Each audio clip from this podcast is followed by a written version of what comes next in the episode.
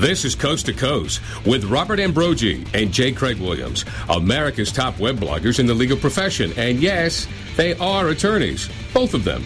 One from California, one from Massachusetts. You can only guess what will happen next. Coast to Coast is sponsored by Law.com, right here on the Legal Talk Network. Welcome to Coast to Coast on the Legal Talk Network. I'm Bob Ambrogi in Massachusetts. And I'm Craig Williams from Southern California. I write a blog called May It Please the Court that can be found at mayitpleasethecourt.com. And Bob writes a blog that he's going to tell you about. I write a blog called Law. I write two blogs, Law Sites and Media Law, both available through Legaline.com, L-E-G-A-L-I-N-E.com. Well, in this broadcast, we're going to be concentrating on the business of law. And today's legal world is filled with cutting edge technology and flashy marketing campaigns that give many firms an advantage over their competitors. So we're going to talk a little bit about uh, uh, how your firm can uh, uh employ uh, management techniques to uh, excel in in the in the legal environment. Maybe talk a little bit about gadgets and billing systems and other other tricks of the trade. Well, Bob, here to give us some insight is our special guest who is highly experienced in this area. Reid Trautz is a lawyer who serves as the director of the DC Bar Practice Management Advisory Service. He advises lawyers who seek excellence in the practice of law by providing legal and cons- customer service to their clients. Reid is also an active member of the ABA Practice Management Session, currently serving as the chair of the LPM Publishing Board. Welcome to the show, Reid. Uh, thank you, Craig. It's a pleasure to be here. Reid, you also write a blog, don't you? I, I do indeed. I started uh, just about a year ago uh, with uh, Reid My Blog. R E I D. R E I D at reidmyblog.com, yes. And it's been a very interesting experience, but it, uh, you know, as uh, you two gentlemen know, it's a, a rewarding and it's also a way to get uh, get and receive information uh, in different uh, areas concerning the practice of law. Well, we just before we started recording, you were telling us that you are uh, talking to us live from the uh, a, a, conference of the Association of Legal Administrators down in Arizona. Uh, what are what are some of the major issues uh, involved in running a law practice today that you see? Well, uh, as the uh, Craig said in the title today, you know, the business of practicing law is is changing. Um, I like to say that while the practice of law is a profession, your law practice is a business. And because of changes that are going on in the marketplace uh, that are, you know, impacting on the practice of law, lawyers have to be more businesslike in how they approach it, whether that's dealing with their efficiency or their uh, billing or how they're attracting new clients uh, there's just more to that side of the business now, that side of, of, of practicing law than ever before. And here at the ALA conference, it's been very interesting because uh, many of the people here are now being asked to run some of many of the business side of practicing law, many of the financial systems, the operation systems, the the technology, because lawyers are finding they need help in that in the business side of practicing law so they can concentrate on actually practicing law, serving clients, billing their time and earning income for the firm. Reid, what do you find what types of qualifications do people that are legal administrators have that help lawyers run the firm? Are they MBAs? I mean, are well, I think that um, to answer that, I just want to go back a little bit and say that um, oftentimes in firms, whether that's a solo practice or a small firm, uh, usually uh, was a, uh, an organized secretary that was elevated to office manager. Um, maybe we had a person who could do our books. We thought they could do our books for a while, and they became our our billing person. And I think those days are gone. I think we're looking at specialists in uh, law firms today to to help us out and run these systems. And uh, those administrators, those people, yes, in larger firms they have MBAs, but many of them are experienced in other areas of commerce to help lawyers. Some may have come from medic- the medical field and medical professions. Some of them may have come from uh, uh, technology firms where they've they're familiar with the technology that goes into law firms, but now they're asked to help come over take over more of the operations of the firm. So we're seeing more professionalization of those firm administrator positions. What do you think the breaking point is to transition from someone who is, um, say, a business degree to perhaps? I'm, I'm assuming that you're just going to simply say, we shouldn't have secretaries uh, running our businesses. We should have somebody with a business degree or some finance background. Is that right? I, I think so. Uh, uh, you know, those are, are different skill sets uh, for those. Now, it doesn't mean that a, a secretary who um, has been doing well with those secretarial skills could not be trained and uh, obtain additional education to take over other functions. But oftentimes, lawyers they don't want to take the time, they don't want to spend the money to do that, so they just say, "Here, what take take over this part of the practice, start you know keeping the books." and and that's just not a good business decision for most firms. Now, larger firms they're actually now, you know, going out and recruiting the MBAs. Their their positions are no longer called firm administrator or director of administration. Common terms today are the executive director of the firm or in fact, a chief operating officer, uh, whereas the managing partner would would be the equivalent of a CEO in that instance. The firm administrator is now chief operating officer. We have six lawyers in our firm. We have a full time uh, person that handles the business administration. She's our CFO. Um, what's the breaking point between having somebody who's you know a glorified secretary with training and an MBA in terms of your evaluation of the number of lawyers that, that law firms have? Well, I, I think that uh, you've got your firm is a good example there. Uh, it could be as as few as six lawyers. Uh, it depends on what you know what the firm's plan is. Do they want to grow? Are they uh, interested in someone who can not just sort of functionally administer things, but also help them grow the firm and help them, you know, meet their vision. So it could be a firm of say four or six. In fact, a number of the people that are here, the administrators that are here at the conference, uh, come from firms four, six, eleven, eighteen, and then there's some here as well who are, you know, administrators of branch offices of firms that are, you know, 1,500 lawyers. So, uh, uh, profession, the professionalization of the position can be at any size firm. Uh, maybe not a solo practice or two or three, but I think four to six, eight, ten is are, certainly could afford to have a professional administrator. Reid, as your as your answer suggests, not all not all law firms uh, can afford to have an administrator. And uh, as we all know, lawyers aren't trained in law school and in, in matters of, of business. So how does a how does a lawyer learn the skills needed to manage a small firm? Well, there are uh, great opportunities out there to, to do that. Uh, where should they look for resources? State bars have grown their resources over the last uh, decade or so to help the smaller uh, law firm, the solo practitioner, to uh, get the skills. We have practice management advisor programs in about 20 uh, jurisdictions that will provide information and assistance to small firms.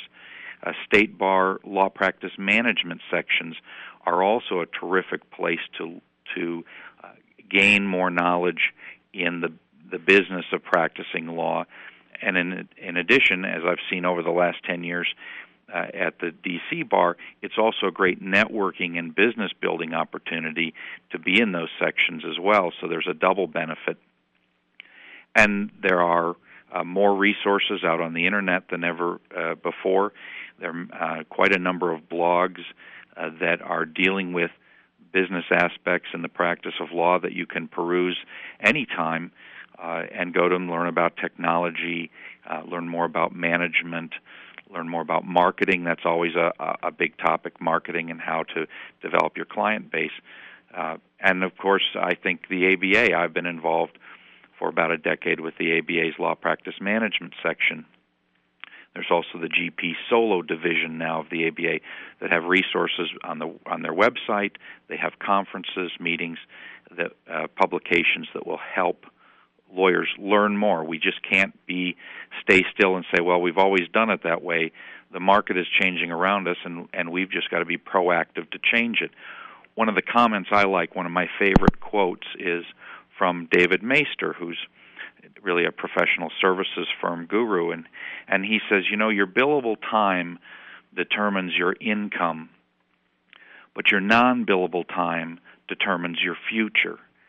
And it really is important to step back sometimes and say, I really need to invest some time in my business, some non billable time that won't bring me money today but will pay off down the road, whether that's a few months or a few years down the road. We still need to put in that non billable time to learn about uh, the business of law. I was going to ask, as director of the uh, Practice Management Advisory Group in D.C., uh, then I, I understand it that lawyers can come to you with questions about practice management issues. Is that correct? Yes, um, most of the practice management advisors are, that are at state bars, and, and most of the major states, uh, in terms of population, the larger bars have them, and they're uh, usually confidential, often free or very low cost, to either have a question, maybe it's a question about opening a trust account, how do you properly do that? It may be a question about, I want to start a practice, do you have resources that can help me uh, to go out on my own? Uh, maybe they have a, a, a billing problem, a, f- a fee dispute with a client. And so, uh, all those issues, they can call and talk to somebody at a state bar. In my instance, I'll also go out to law firms and do what we call a management assessment. Some jurisdictions they call management audits. We'll help. We'll look around. We'll help make improvements in their business processes. Maybe they have some issues with some associates or staff. To uh, sort of give them a, a framework. I go into dozens of law offices. I talk to hundreds of lawyers. Many lawyers only work in one or two firms, and they only know what they've learned from that firm, and we can provide new insight and new information in those audits. And uh, uh, that's a good service by the state bars, uh, by the practice management advisors. Reid, if you could pick one thing that a lawyer should concentrate on in a small or medium sized firm in terms of the business of law, would it be marketing? Would it be billing? Would it? What would you look at? That's a that's a good question. I that's that's a tough one. I I I think there are marketing is always the the one lawyers want first. Let me grow my practice. Let me increase the income. But I think it's beneficial to step back from that and say, what kinds of clients do I want? What kind of good clients do I have now? Who are the ones that are appreciative, that are paying the work that I enjoy? And then go out and market to those people. Uh, find out where more of, of those, you know, the good clients that fit, fit your demographics and market to those. So I think that's one area where lawyers can build their practice. But I think they also need to, if they have an administrator or someone in their firm that's handling some of these business aspects, they need to remember to supervise uh, the people. Uh, it's the lawyer's law license that's at risk. It's the lawyer's reputation at risk if something goes wrong. And I think I, I see that too many lawyers out there are abdicating some responsibilities and not focusing on what does the trust account look like this month? Has it been reconciled? Uh, what are our accounts receivable look like? Do we, does anybody owe us a lot of money that we should be worried about? Uh, some of those little things they need to concentrate on, and it's going to take away from some billable time, but I think overall it'll make for a more efficient and effective practice. And finally, the other area is technology. Uh, technology is uh, certainly an evolving area, and what may have worked a couple of years ago may need to be updated today, certainly in the area of security to make sure your documents remain confidential. Make sure you don't get a, a virus coming in that's going to wipe out all your data. So, a third area would be paying attention to technology and updating, not throwing out everything and rebuilding at a high cost, but looking at what you need and uh, making the transition to uh, keep your information secure, but also efficient and effective. Well, just just to comment a similar question from a different angle. What is what's the biggest mistake that, that new lawyers make in managing their firms? Um, the biggest question I see, or biggest mistake, is that lawyers they want to start out, and and I help about oh I don't know sixty or eighty new lawyers a year wanting to go out on their own, and the mistake is they think that advertising is marketing. They say, I'm going to have this in the yellow pages, I'm going to put this in the newspaper, and that's going to generate business. And I tell them it may generate some business, but it's certainly not going to be enough business in most practice areas to keep you going. You really have to work on a marketing plan, which doesn't have to be complicated, but you need to look at where your new business is going to come from and market aggressively. Get out there, meet people. It's a, you know, marketing is a, uh, full contact sport. Shake hands, greet people, uh, go to meetings, uh, go to events, and not just go, but participate. Raise your hand, offer to uh, uh, put on a program for the bar, uh, offer to be involved in a civic association where there may be people that uh, ultimately may use your services. So I think marketing is their biggest um, mistake uh, going out, and trying to think if there's. Uh, I would I would have a number two, but nah, for now, marketing. Do you have a recommendation for some software to use for lawyers to develop a marketing plan? Um, there there are some uh, uh, software programs that are out there, but most of them deal with uh, businesses that are manufacturing a product rather than delivering a service. Uh, I have a, a, a, system that I talk to lawyers about uh, where uh, where clients come from, and really where I th- where I think they can get the most bang for their buck is to use a contact manager, something like Outlook or uh, a contact manager that comes with some of the uh, legal software suites, say from Time Matters or or PC Law or one of those uh, genre products, and get their contact information in. Uh, family, friends, colleagues, clients that they've worked for, get that information in so that they can contact these people who already know who they are. They know they're an attorney. Presumably, if they're a former client, they know they're a good attorney. And you prospect in mine off of the list of existing contacts that you have. That's that's just a, a good first step in a marketing plan. Now there is a piece of software out there now that the ABA has recently published, the Law Practice Management section. It's called the Lawyer's Guide to Creating a Business Plan, and it's a uh, software package that comes with a book.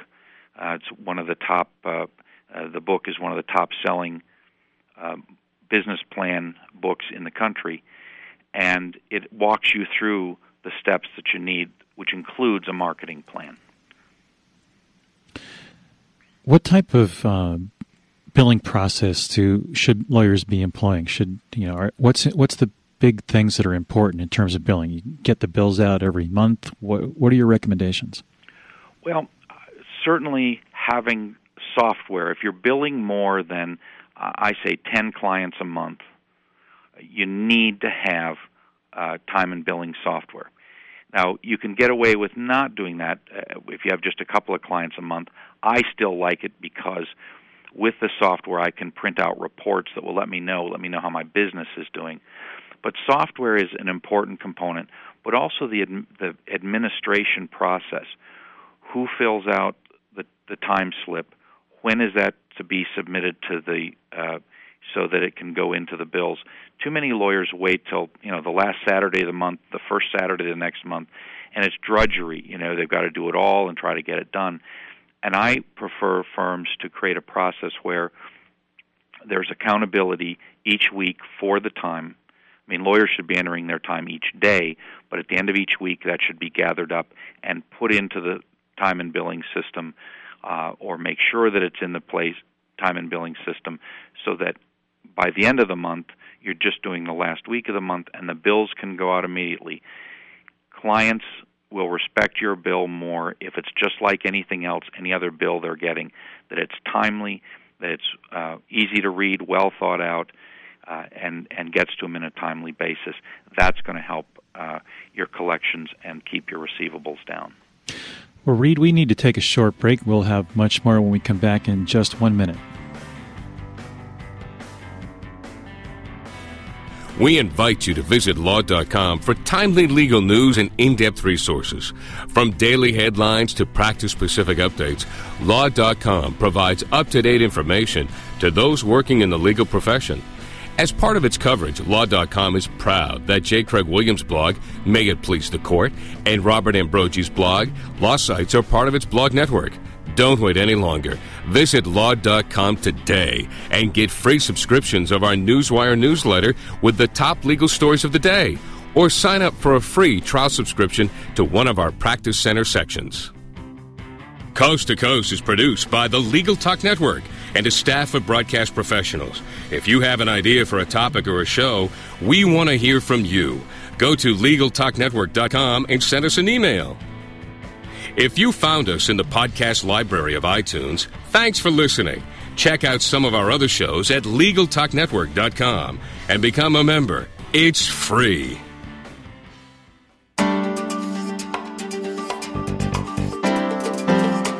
A video settlement documentary can be the most powerful and persuasive way to bring about a speedy settlement in your client's case.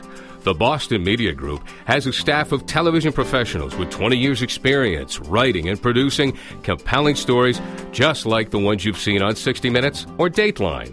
We put a human face on the lawsuit with compelling interviews, dramatizations, and visual presentations of the fact. Think of it as a video opening argument that will compel the attorneys on the other side to settle. Call us for a consult at 800 317 5221 that's 800 317 5221. Or check out our website at bostonmediagroup.com. Welcome back to the Coast to Coast on the Legal Talk Network. I'm Craig Williams. I'm Bob, Ambro- I'm Bob Ambrogi, excuse me. Uh, welcome back. We're talking to Reid Trautz. Reid is a, a nationally known consultant, uh, writer, and presenter on practice management issues and we're happy to have you uh, here with us today, Reid. Thank you. Reid, I wanted to follow up. We didn't talk in the very beginning, but we you I saw on your blog that you have some gadgets that you recommend for lawyers. Uh, some of them are fun, some of them are serious. Let's talk about some of the serious ones that you think will help lawyers in their practice. What are the, the must-have gadgets uh, for lawyers that that are out out of their office? All right. Um, I think that uh, one of the new ones that's just coming out uh, is uh, the new Treo, uh, the Treo 700W, which is different from prior versions, which ran the Palm operating system, are now in the Windows, uh, the um, mobile PC, um, or Windows Mobile, and I think that's going to be very popular with lawyers. Uh, even the ones who are now using BlackBerry may find themselves switching over to that. But that's a gadget that I think is very helpful because you can get the software to help you run your other Microsoft Office products, use your Outlook, things that you're familiar with. You can edit a document while you're on the road and send it back to your office. There's just some great, uh, great gadgets there. Uh, one gadget that I've come across um, in the last few months is a, a great little utility. It's just a little piece of software, and you can try it free for 30 days, uh, but it's about, mm, I think, $30 to buy. It's called Anagram. And what that does is, uh, you know, we get emails all the time, we get documents all the time um, uh, in uh, Outlook or Word, and it has a signature block. With Anagram, it runs in the background, and you just click and highlight that signature block and press the hotkey. Uh, in my case, it's F12 on my computer. And Anagram automatically takes that information, puts it into an Outlook contact, all the information in the right place, and says, Is this good? And you close it down, and there now you've added contact information in a matter of about uh, five seconds. So that's a new uh, a new uh, must-have, I think, for a lot of lawyers. Saves a lot of time, builds that contacts file. Another uh, area that I would say lawyers should have is uh, these desktop search products that are out there. Uh, this uh, these utilities help you search across your uh, computer, across your hard drive or hard drives, to find information. Let's say you've lost a document or you're looking for a document with a keyword. There are a number of these products out there.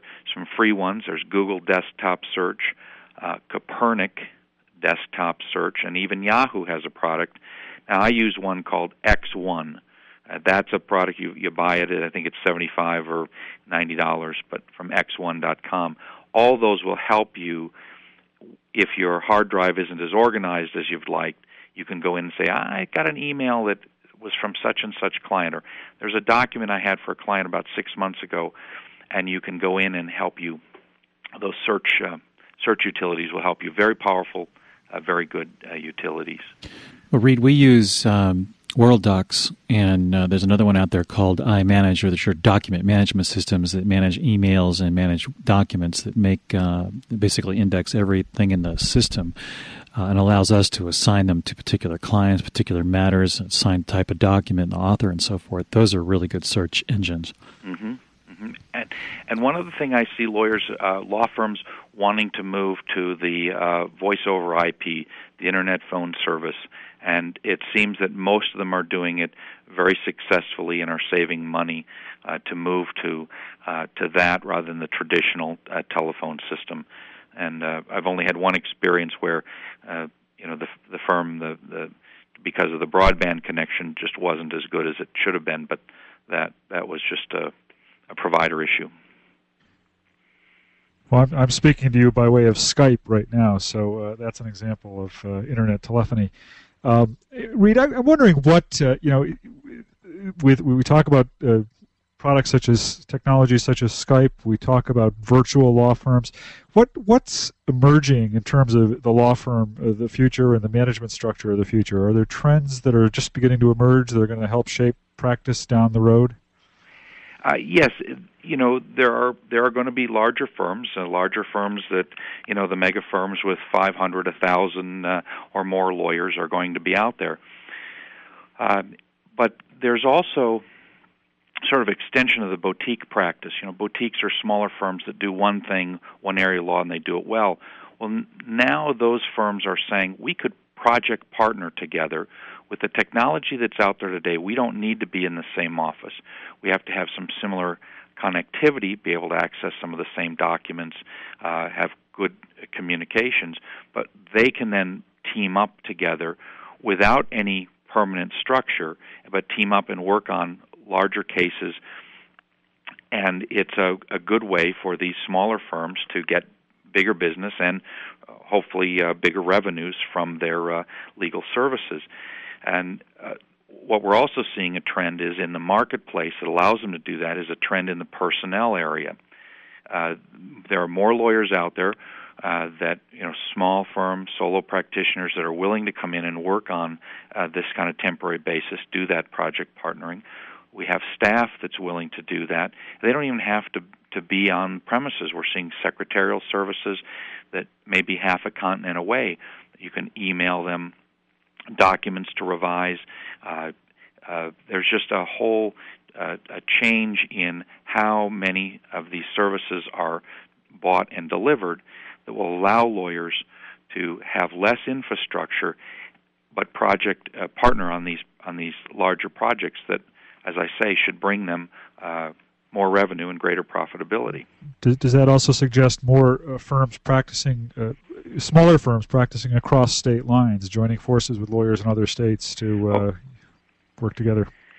Uh, yes, definitely, and you know, uh, lawyers have to be mindful of their rules, uh, the rules of professional conduct in their jurisdiction, the unauthorized practice of law rules. But I have to say, frankly, I I'm seeing you know more lawyers that are trying to stay in in uh, within the parameters of those rules, but may not be because their clients are demanding it, technology is allowing it, and so there's sort of a little bit of a leeway here as to what you know is what they're doing correct or ethical, is it not? And uh, I I just think more people are crossing those lines and and uh, not worrying about it. That doesn't mean they shouldn't worry about it, but that's what I'm I'm seeing in the marketplace. Well, I think our time is just about up. I wonder if you have any final thoughts that you wanted to uh, say about law practice management and the business of law. Well, uh, one of the things I, I've come across uh, in when I talk to lawyers is that you really sometimes we lose our passion for what we do because of the problems we're always trying to solve and the issues we're dealing with with clients. But for lawyers to try to renew their passion, use their intellect, use their ability to analyze and say, what is it that I can be doing differently that will renew myself in the practice? Do I need to get different clients, different practice areas, and take it on as a new challenge and rebuild that passion? And I think with that, you'll also see that you'll enjoy the practice more. Uh, clients will see that, and it will increase and build your business, increase your revenues. I think it all comes from renewing that passion that you may have lost practicing law over 10 or 20 years. Well, thanks, Reid. We appreciate you joining us today. Um, your blog is Reid My Blog, R E I D, my blog, and that gets us to your uh, blog on Typepad. And also, uh, the ABA website is abanet.org, right? Uh, yes, uh, abanet.org or lawpractice.org will take you to the law practice management site. Great. Thanks very much for participating with us, Reid. We loved having you as a guest. Uh, it's been my pleasure. Thank you, gentlemen. Thanks a lot, Reid. See you. Uh, see you at ABA Tech Show. I'll see you then. Thanks for listening to Coast to Coast with Robert Ambrogi and J. Craig Williams. Coast to Coast has been sponsored by Law.com. We hope you'll listen again and check out our other shows on the Legal Talk Network. The Lunch Hour Legal Marketing Podcast, your resource for the tips and tactical advice you need to grow your business. Plus, keep up with the news and commentary you crave to stay one step ahead. It's hosted by me, Gyi Tsakalakis. And me, Conrad Saam. Every other week, we break down the issues holding back your marketing strategy and talk about the changes you need to be prepared for. Check out the Lunch Hour Legal Marketing Podcast wherever you get your podcasts or on YouTube.